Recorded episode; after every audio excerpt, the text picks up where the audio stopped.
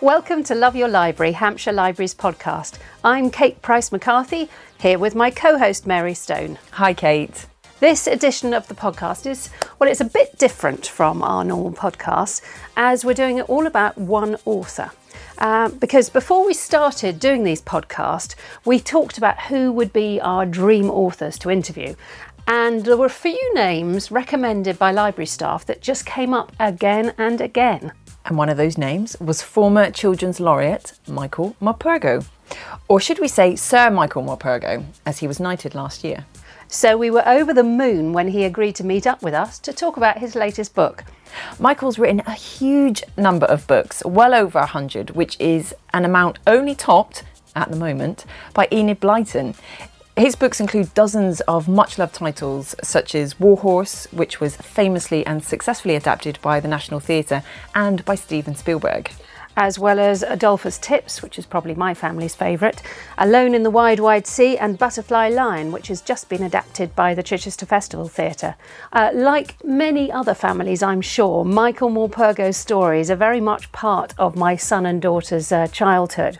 We used to, if we were going on a family holiday, we would get a Michael Morpurgo on audiobook, and then on the long car journey, we would listen to it, and we would always end up arrived at our destination having to sit in the car and listen be- to the last half hour because we had to hear the end of the story. His books are not books that you can just put down halfway through. If I was listening to it on, in a car journey, I think I'd do exactly the same. He is the master storyteller. His latest book is Boy Giant, Son of Gulliver. It's about Omar, a 12 year old refugee from Afghanistan, and is inspired by Jonathan Swift's Gulliver's Travels. In the book, Omar is trying to find his uncle in England, but ends up on the island of Lilliput. Let's hear what Michael Morpurgo had to say about the book when you met up with him. We're going to start by hearing the man himself read from the start of the book.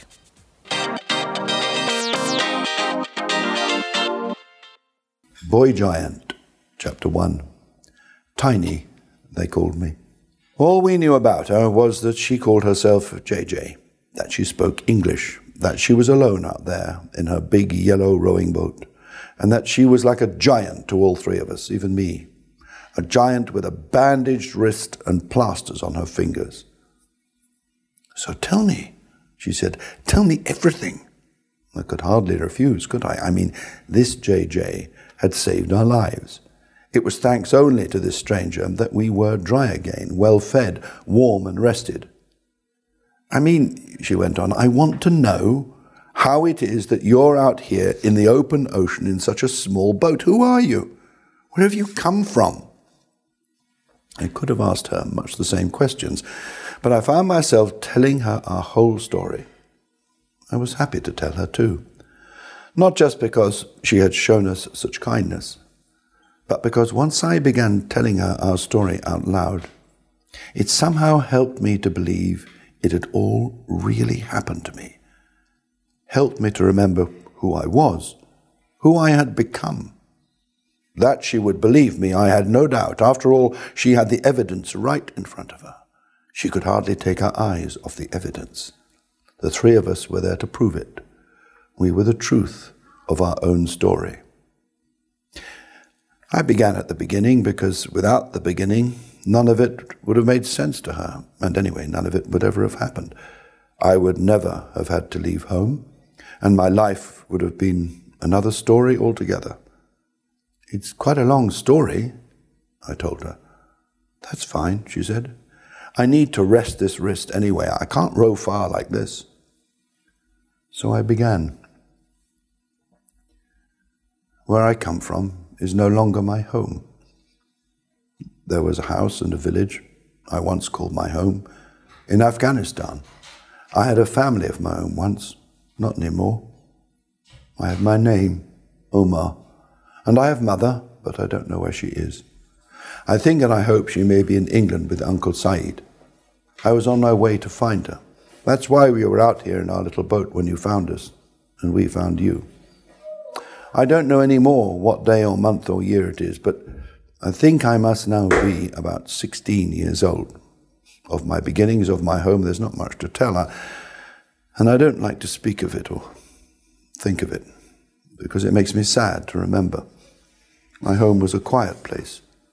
in a peaceful town in the countryside. We lived on the edge of town. My father was a shepherd.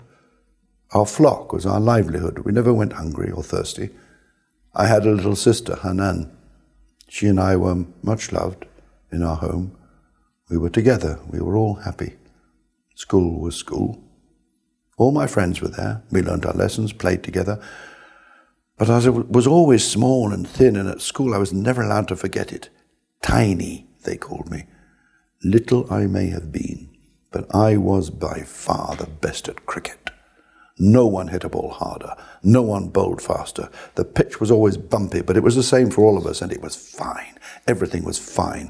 I could read the bounce of every ball they bowled at me, see it onto the bat. I lived for my cricket and my family. Everything was good. Well, mostly. Every night I went to sleep wishing I could score more runs the next day or take more wickets. And I prayed I would be a little taller in the morning. I would measure myself against the mark mother had made on the wall. The next day I would often score more runs or take more wickets or both, but I was never any taller. Hanan was still taller than me every morning, and she was two years younger than me. Then then the war came to our town, and I had other worries, more serious worries. I do not know to this day why the war came. It was on the morning of my 10th birthday, I remember that.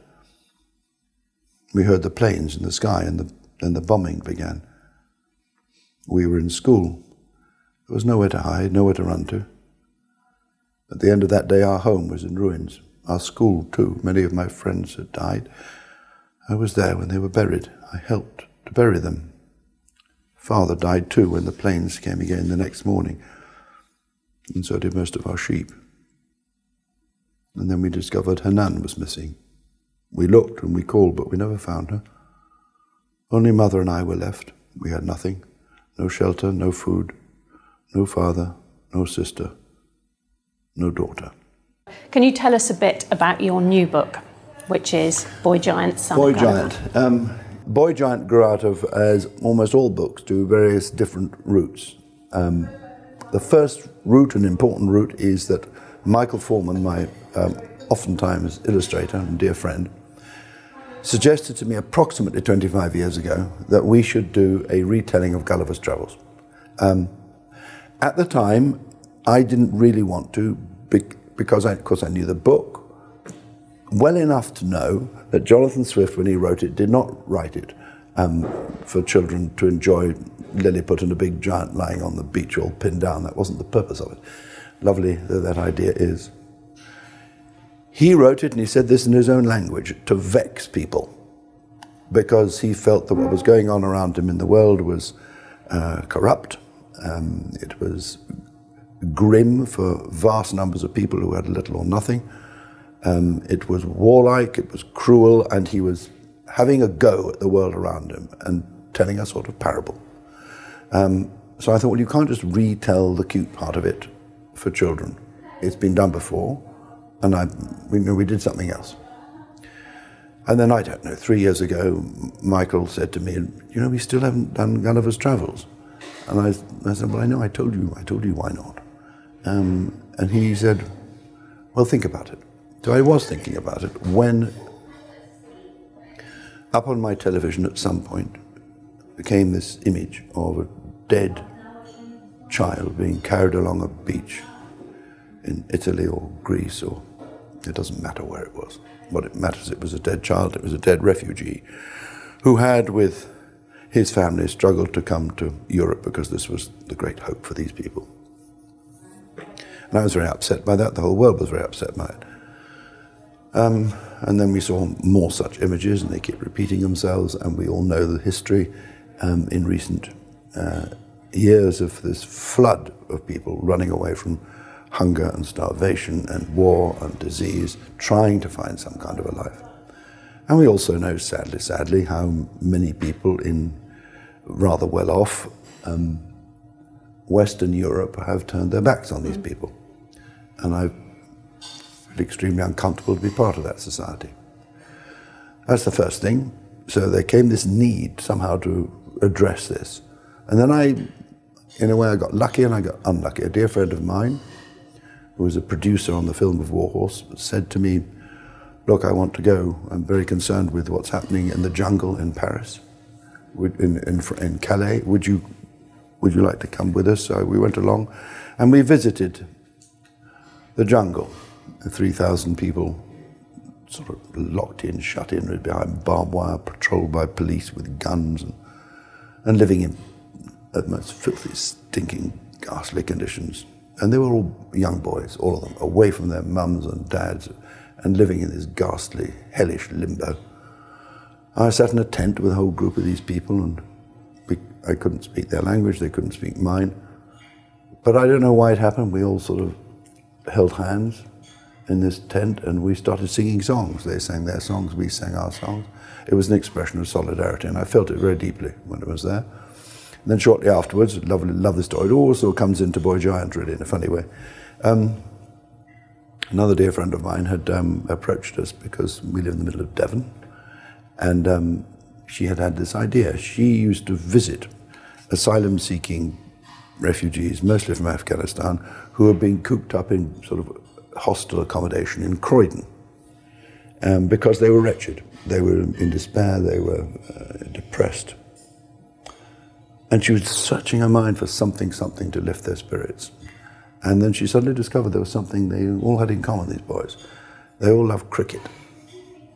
So she arranged this cricket tour of um, these Afghan boys to leave Croydon, get in a bus, come down, arrange it with us to the West Country, to where we live in a big house which we have down the road for where the children who come to farms for city children, my wife's charity, on the farm. Beautiful place, lovely old Victorian house looking out towards Dartmoor. And they were going to stay there. It was during the holiday time, so they'd come and stay there.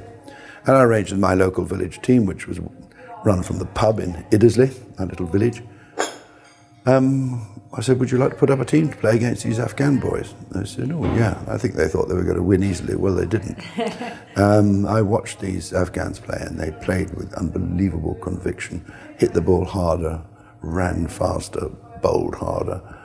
And they beat Iddesleigh, and then they went on and played four other matches. They won every single one of them. They came back the next year and did the same thing. And the pride they got out of it, the joy they got out of actually playing with us, you know. We were in this strange country and we played the same game as them. It was the most beautiful, beautiful moment.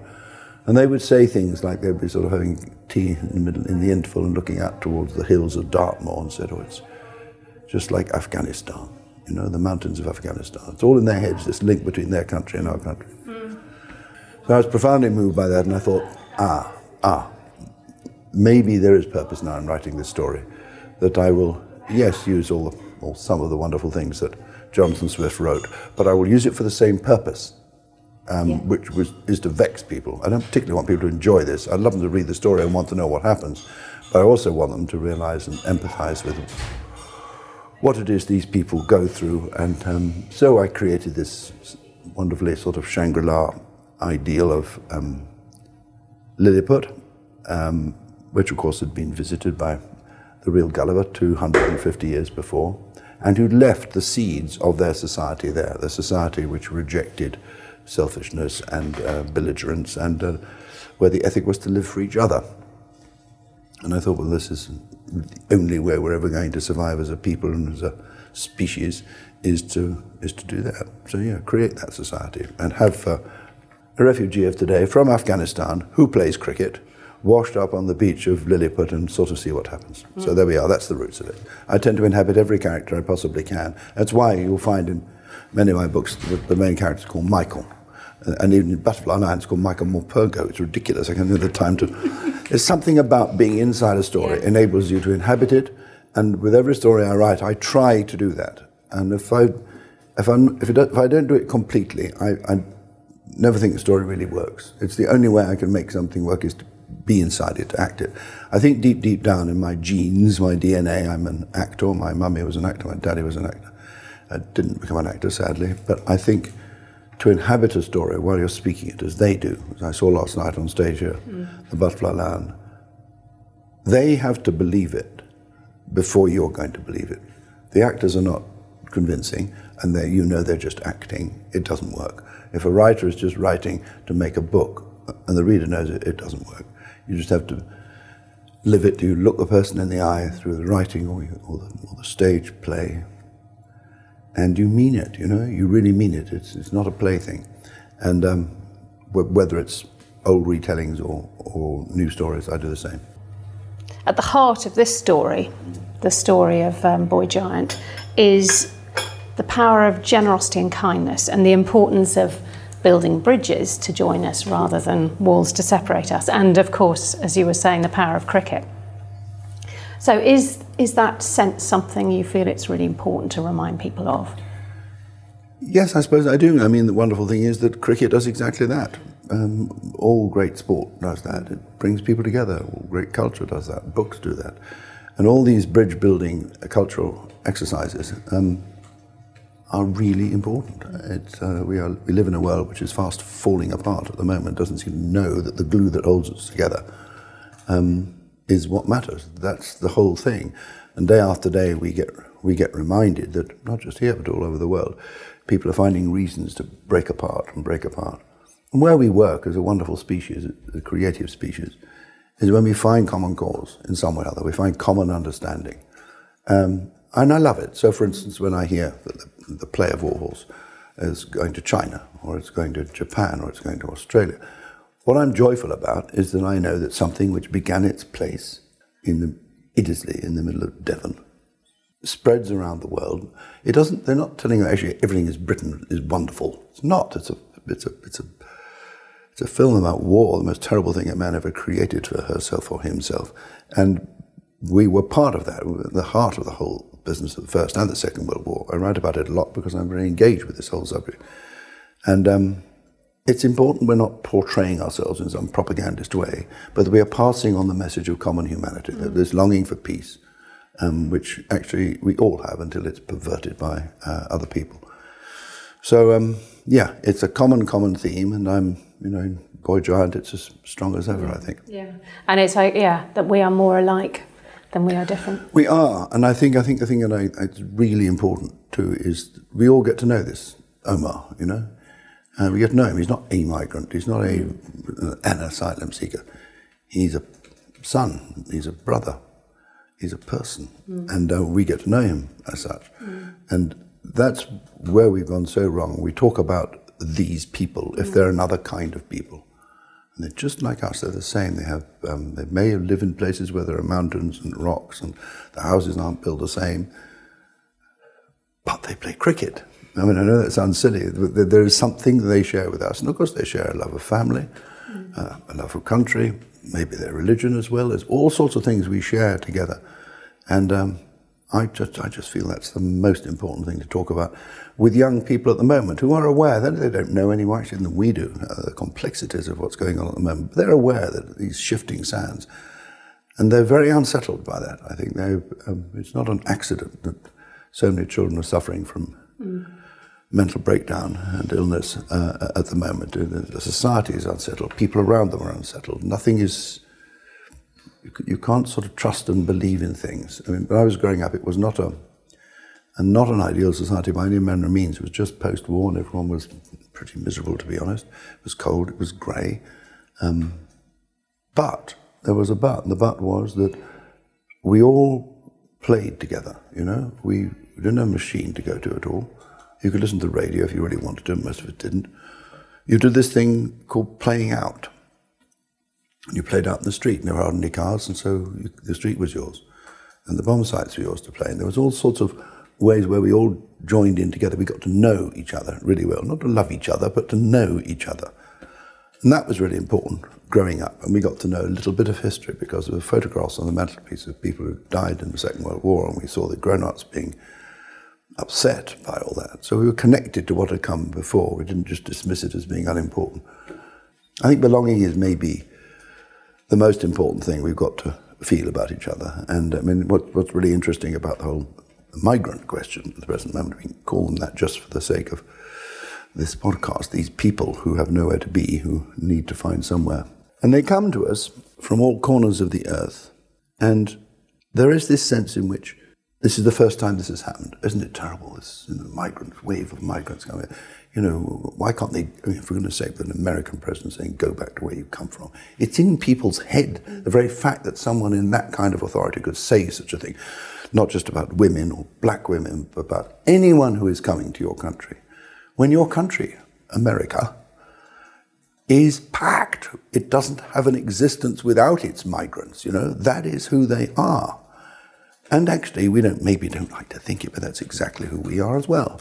I mean, superficially, let's examine the royal family. Where do we think these people come from? You know, were they sort of um, did the, was it from Boadicea? These people? No, they came from Germany, from Austria, from France, from Belgium. They are our kings and queens. Europe, and you think, so what are, what are we fussing about now? You know, it's just extraordinary. My grandfather came over here. He was a migrant when uh, he came over. He was Belgian, and then we, you know, you think of the the wonderful lady in our world who wrote the Tiger Who Came to Tea, Judith Kerr. Where did she come from? She's German. She's a Jew, and she came over here at a time when actually people here thought it was really important to look after such people. Didn't look after them well enough. Of course we didn't, and we didn't look after nearly enough of them. But this woman came here as a little girl. She adopted this country. This country adopted her. She felt she belonged. We most certainly wanted her to belong.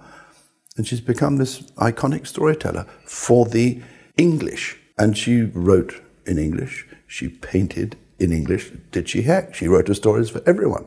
And the lovely thing was that in her old age, she was going back to Germany and talking to the people there, and then coming back here and talking to people here.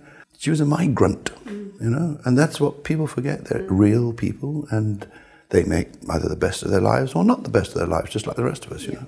There seems to be this common thread through your work as a writer, but also in your past life as a teacher and the work you do now with your with your well the work you've been doing since the 70s with your wife Claire for the um, Farms of City Children Yeah. that you want to, you feel it's important to make a difference if you can and to change people's lives where you can and is this something you find as a as a writer that you almost have a responsibility to do Most people, I think, who grew up in the time that I grew up and who were uh, middle class, we had enough. Also had this notion that um, it was part of your function to help other people. There, not because you were a desperately strong Christian, it was just what um, people did. And so it wasn't just middle classes. I think everyone thought this was what, how we were going to, to, to play it. And at some point, um, it mustn't be too political, but at some point, people started saying there is no such thing as society. That you know, you work for yourself, you get rich for yourself, and suddenly the things changed. The whole um, the way the boat was pointing, you know, changed, and uh, it's it's gone on since then. So we now have this very angry society where those who have are doing fine, they do what they like, and um, those who haven't are simmering because it is not being shared out. This this culture, this extraordinary wealth. I mean, people endlessly go on and say, "Do you know we are the fifth or sixth richest economy in the world?" And they say it with great pride. Well, it's something to be proud about, providing it's shared out. And when it comes to the planet, it's the same thing. We've just gone blindly on, doing what we want to do, exploiting it, whether it's the animals or the sea or the air or whatever. That's what we've been doing, mm.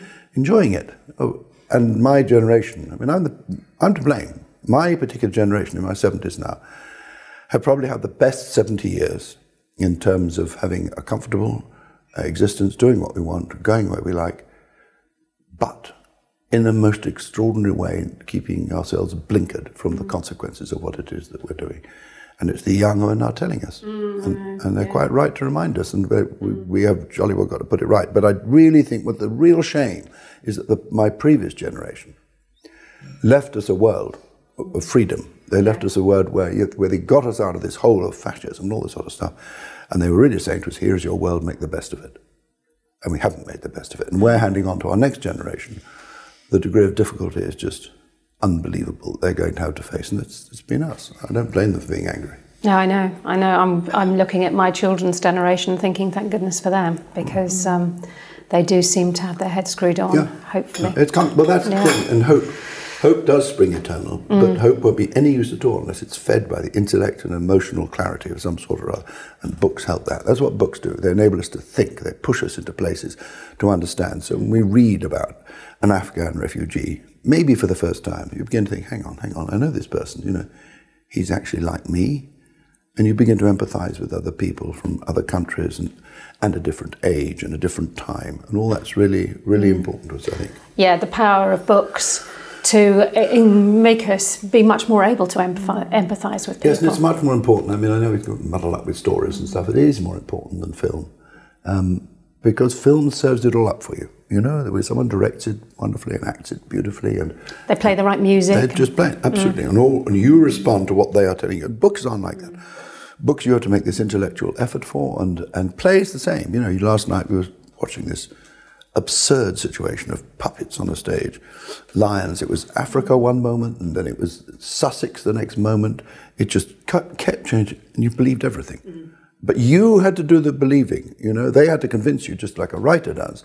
But the intellectual effort you had to make is so much deeper and so much more profound. That's the truth of it.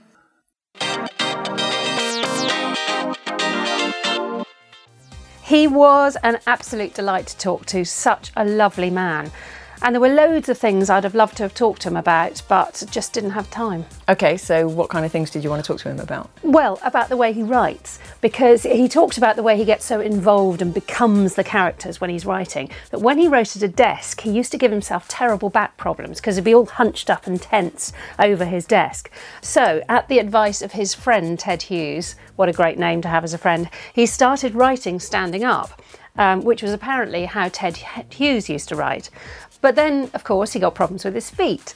So then he chanced on a photograph of uh, Robert Louis Stevenson, who is uh, Michael Morpurgo's literary hero.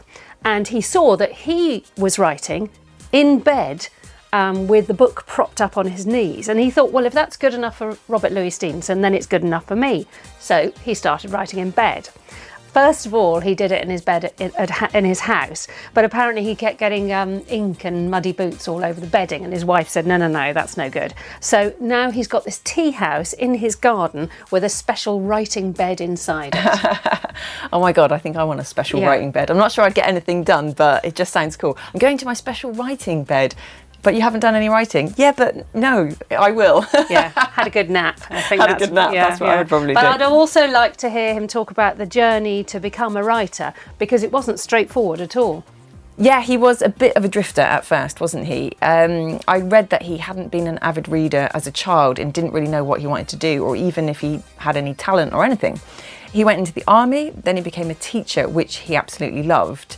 Um, and it was there that he discovered he could tell stories, which caught the interest of children in his classroom.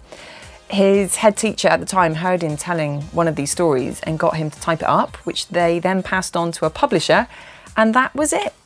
I'd have also liked to ask him about, in his most recent book, um, Boy Giant, the quote right at the start of the book, because it's such a great quote. It is um, Be not inhospitable to strangers, lest they be angels in disguise. I knew it sounded familiar, but I had to look it up, and it's by uh, a man called George Whitman, who ran the Shakespeare and Company bookshop in Paris, um, which many readers and writers will know and love and revere. Uh, and the quote is still up above the doorway in one of the rooms if you go there, so that's worth looking out for. Oh, wow, that is actually really beautiful. Normally, in this part of the episode, we visit a Hampshire library um, to get some book recommendations. But having Michael Morpurgo as a guest got us talking about our own different favourite books of his. Um, and we decided for a change to make our recommendations from our guest author's huge choice of titles. So I met up with um, three young women who grew up reading his books. They are Aisha, Hattie, and Francesca, who all work with me and Kate in our team. And we all got together to have a talk about the Michael Morpurgo books that they recommend and why.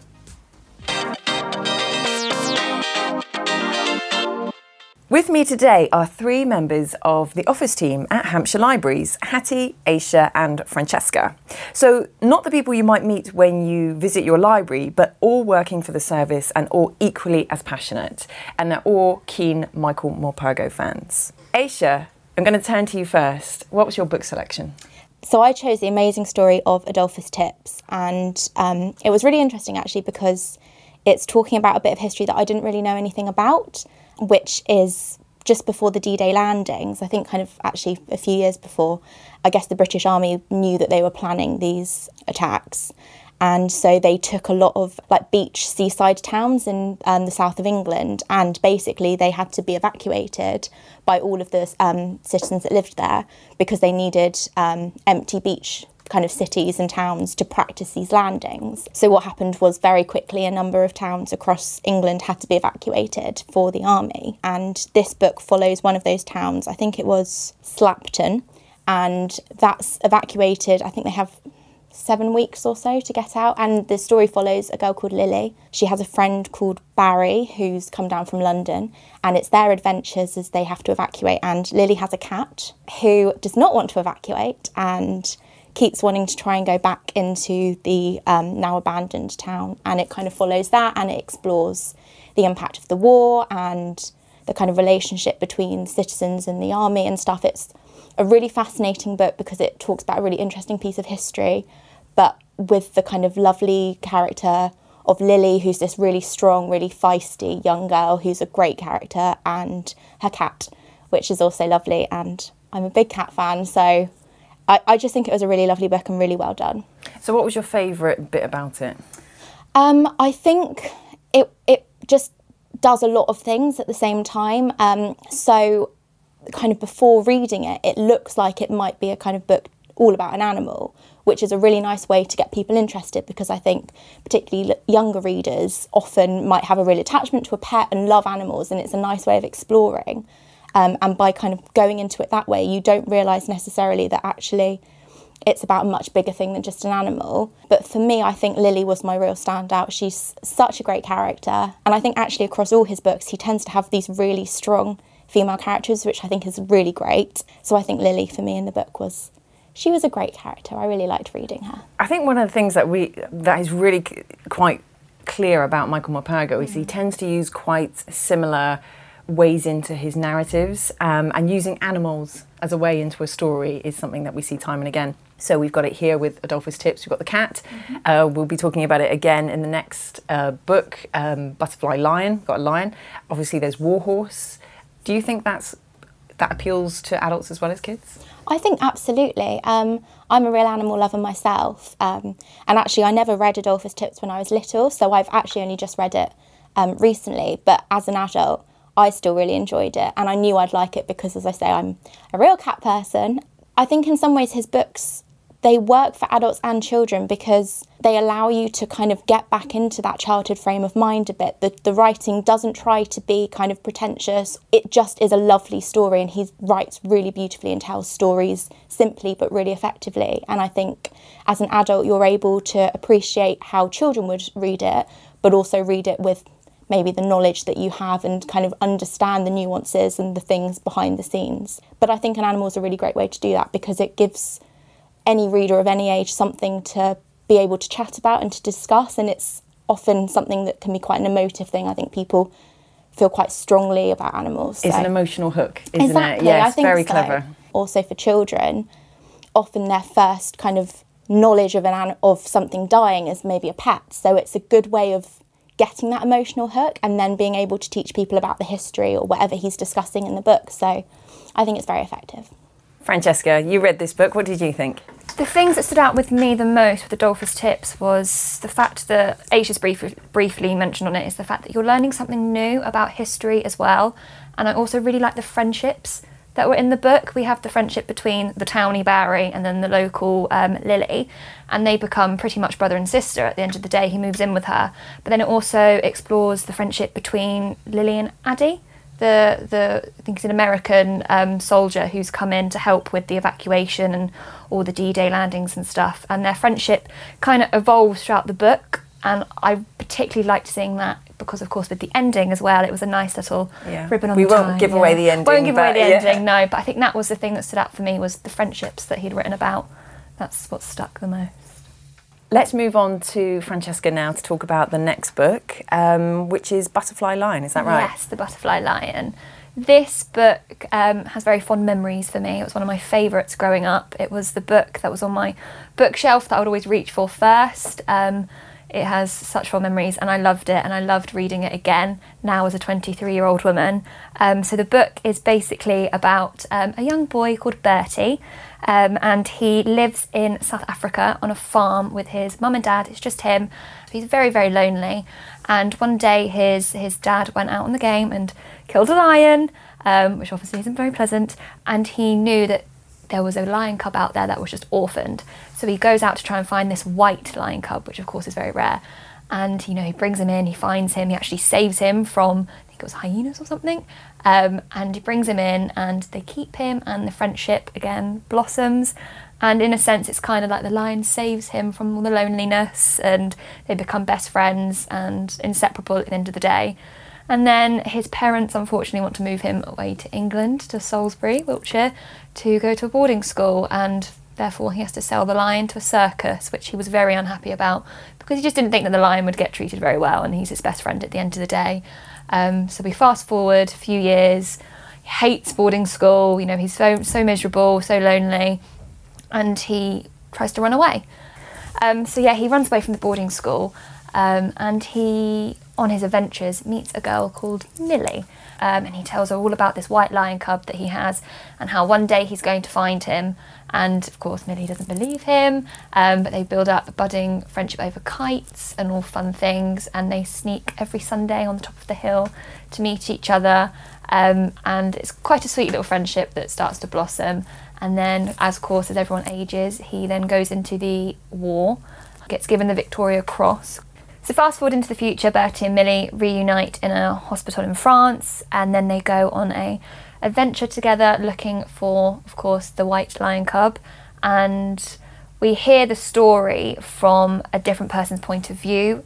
We're hearing it from the future, um, and it's wrapped up in a nice ending, which is one of my favourite parts of the book. This is one of the things that really strikes me about Michael Morpurgo books, or the ones I've read anyway. I mean, he has written many, many books, as we um, as we know, but all three of the books that we discussed today fit, this kind of format where he puts a story within a story. It starts with one narrative that then veers off into a story, usually in the past, and then comes back to the point where we started the book and it is wrapped up in that fashion. I think that's quite an interesting way to tell a story. But do you find that maybe he uses this too much as a technique? What do you think, Hattie? It's a good way of playing around with, you know, chronology and and timing and future and past, kind of having those moments that interplay with each other and and often that cycle back to the beginning. Having these kind of cycles and framing devices that place stories within stories. It's a really great way of kind of cementing that narrative in your mind.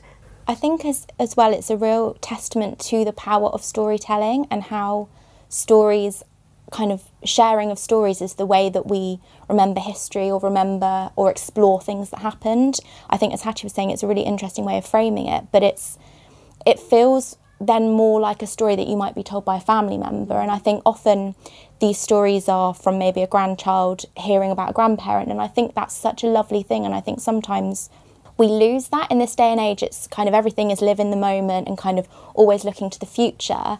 But I think a lot of his books are about celebrating the past and exploring the stories that are at our fingertips. You know, your grandparents might have some incredible stories, your neighbour, your, you know, friends, things like that. And I think it's it's celebrating rather than creating a story out of nothing, it's finding those things that actually happened and for children it's a really lovely way of saying, you know, maybe speak to your grandparents about things that might have happened and it's it's a lovely kind of framing device I think in terms of yeah, just the kind of the power of storytelling in a way. That really fits with what um, Michael himself said in his interview when he was chatting to Kate about how those relationships when his generation were growing up with with their parents who lived through the war and the photographs that they saw and those conversations they had, they could keep that connection to the past. Mm. And he was reflecting on the fact that we have devices giving us sort of instant gratification now and the way cinema kind of leads the narrative and to think and feel in a certain way that you're kind of you're sort of told what to think and feel, um, whereas you have to do a little bit more work with books. But he helps you with these narrative styles. What do you think? Um, I totally agree with um, Aisha and Hattie. And one thing that I've kind of noticed with the story within the story is that in quite a few of his books, it's also told from a child's point of view and an adult's point of view, which is obviously quite nice. As when I was a child, I could relate looking through the younger person's eyes and kind of more relating and understanding a bit better. But now reading it as I was older, I kind of relate more to the older person as well. So it's quite nice to see it from two different ages perspectives if that makes sense yeah absolutely so the thing about these books is that they're so rich for adults and children and you think what a beautiful um, book to read any of these books really to read to a child so i think there's something that everyone can get out of them absolutely Okay. We've been talking about Butterfly Lion by Michael Morpurgo, and that was Francesca's choice. Now, moving over to you, Hattie, and you're going to tell us about Alone on a Wide, Wide Sea. It's a story of two halves, really, because it's this childhood in Australia from from the perspective of Arthur, who's I think about six years old or seven years old when he's starting uh, on on the voyage, and then the second half of the book is told from his daughter's perspective many years later as she embarks upon her own voyage to kind of reclaim a lost family member. I don't think it's like the other two we've mentioned. It's not a hugely heartwarming story from the first impression when you look on it. It tackles some really difficult themes like abuse and um, sort of Im- imprisonment in a way, and it's not always an easy read. It's not got those really heartwarming elements that maybe are characteristic of a Michael Morpurgo tale. He's uh, he's um, adopted by. Yeah. Uh, he's one of many, like a group of children that's adopted by this couple, and they think they might be going to this new family, but actually, what it's it's slave labour basically on a farm in the middle of nowhere in Australia. So it's not the paradise that some of these children thought that they might be going to when they were on the boat. I mean. Th- Alone on a Wide, Wide Sea is a fascinating book because it deals with a moment of history, of British history, of sending children to Australia for apparently a better life. This went on for quite a long, quite a long time, and it was a lot of children that were orphaned that were sent away. Um, I mean, you look back now and you just think, what were people thinking that this was this was a way to treat young, vulnerable people? But what a fascinating way to inform people now of what happened in the past. Because this book yes it is incredibly challenging but it's still a children's book. It has the language is is perfect for children. The way they deal with difficult issues it doesn't go into too much grim detail. It, it does it just enough to tell you what's happening without i think being too upsetting.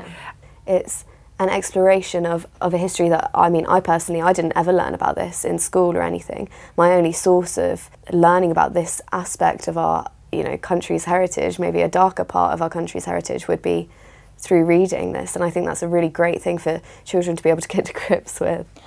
it's kind of quite noble of Morpurgo to take something that is a really difficult t- subject and not kind of shy away from it and be honest and say this happened but here's this lovely kind of story from it and how kind of heartwarming and how kind of amazing if you will can people be? You know people carry on even if it feels like everything's gone against them. Um, so I think like Hattie said it is quite different but I think actually it's a a really great choice for adults and children. And there are some lighter moments, um, in particular the middle section of the book. I don't want to give too many, too many details away, but uh, the character of Megs Malloy, um, who adopts the two Yeah. boys, um, she- Menagerie of animals. with her, exactly with her with her many many animals. Um, do you want to tell me just a little bit about some of those sort of standout moments from the book for you, Hattie? Yeah, well, I mean that that that's sort of the whimsical element that I was I was going to mention earlier. It's kind of what could be better as a child than being taken in when you've never felt at home anywhere before, never felt parented before, going into a haven where you're saved and you're completely surrounded by animals of, of these sort of varying personalities. You've got this wombat that just stinks to high heaven who um, who lives to under some- hats. who loves to steal hats. Just what a, what a character, and and and you know, without giving too much away, he's not in the book for that long a time, but you really get a sense of this environment as a as a really defining character defining moment for these two boys who who kind of escape to the sanctuary where they, they learn so much and they're given so much as well. Just briefly talking about the part, the middle part with all the animals and then being at Meg's Malloy's. When I was reading the book, it kind of gave me hope for them as a reader. Mm. Um, and I just wanted to read on to kind of find out what does happen to them because you start off the book in quite a dark place, and then when you get to this middle part, you think, oh, actually, everything's going to be okay for mm. these characters. I want it to be okay. So it just kind of grasped me that little bit more that I just wanted to finish it so that I knew what happened to them. Yeah.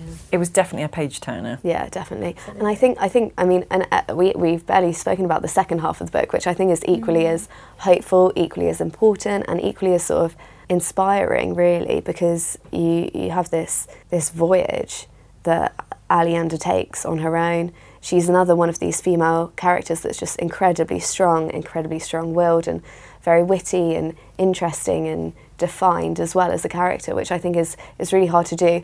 Um, and and he he does this through a really interesting sort of um, communication device of, of, of emails back and forth, and then and then her real feelings under the emails, which is quite a complex thing for a for a children's book. But he does it really well, and it, it comes across very clearly.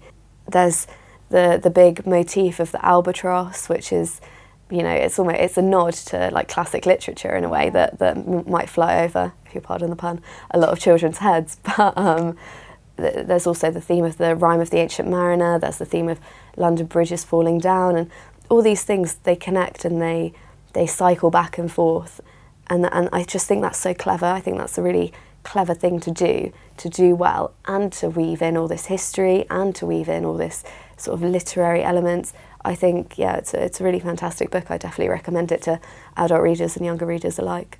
To take something like Coleridge's Rime of the Ancient Mariner and make it accessible to children and kind of make it fun because it's quite it's a it's a tough yeah kind of big epic poem and it's you know full of allegory and stuff but to take that and make it fun and still make it relevant and make it work for children it, I just think it's it's hugely impressive as an author and it's I think it's a really cool book so. Okay, so we've been talking about three Michael Morpurgo books Butterfly Lion, Alone on a Wide, Wide Sea, and The Amazing Story of Adolphus Tips, all published by HarperCollins. All of which are available from Hampshire Libraries and through our free download service, BorrowBox.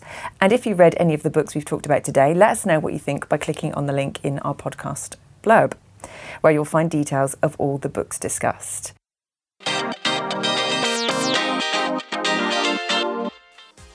Thank you for listening to Love Your Library, the Hampshire Libraries podcast. Don't forget to subscribe if you want to hear other interviews and book recommendations. If you particularly enjoyed this episode and like the way that we concentrated on just one writer and included the book recommendations of the author that we spoke to, then let us know because we can do more of that in future. Um, if you tell us what you like, we'll make sure that we give you what you want to listen to. Yeah, we always love to hear from you with any comments or thoughts, and we'll always read and respond to any questions or suggestions you got. So please send them in. And do let us know if you've read and enjoyed any of the books that we've talked about. It would be great if you'd rate and review our podcast on iTunes, as this helps other people find us. Don't forget to come and see us. You'll always be welcomed, whether you're getting advice for your next book attending an event, or taking part in one of our many clubs. The best thing you can do to support your local library is to use it. I'm Mary Stone. And I'm Kate Price McCarthy.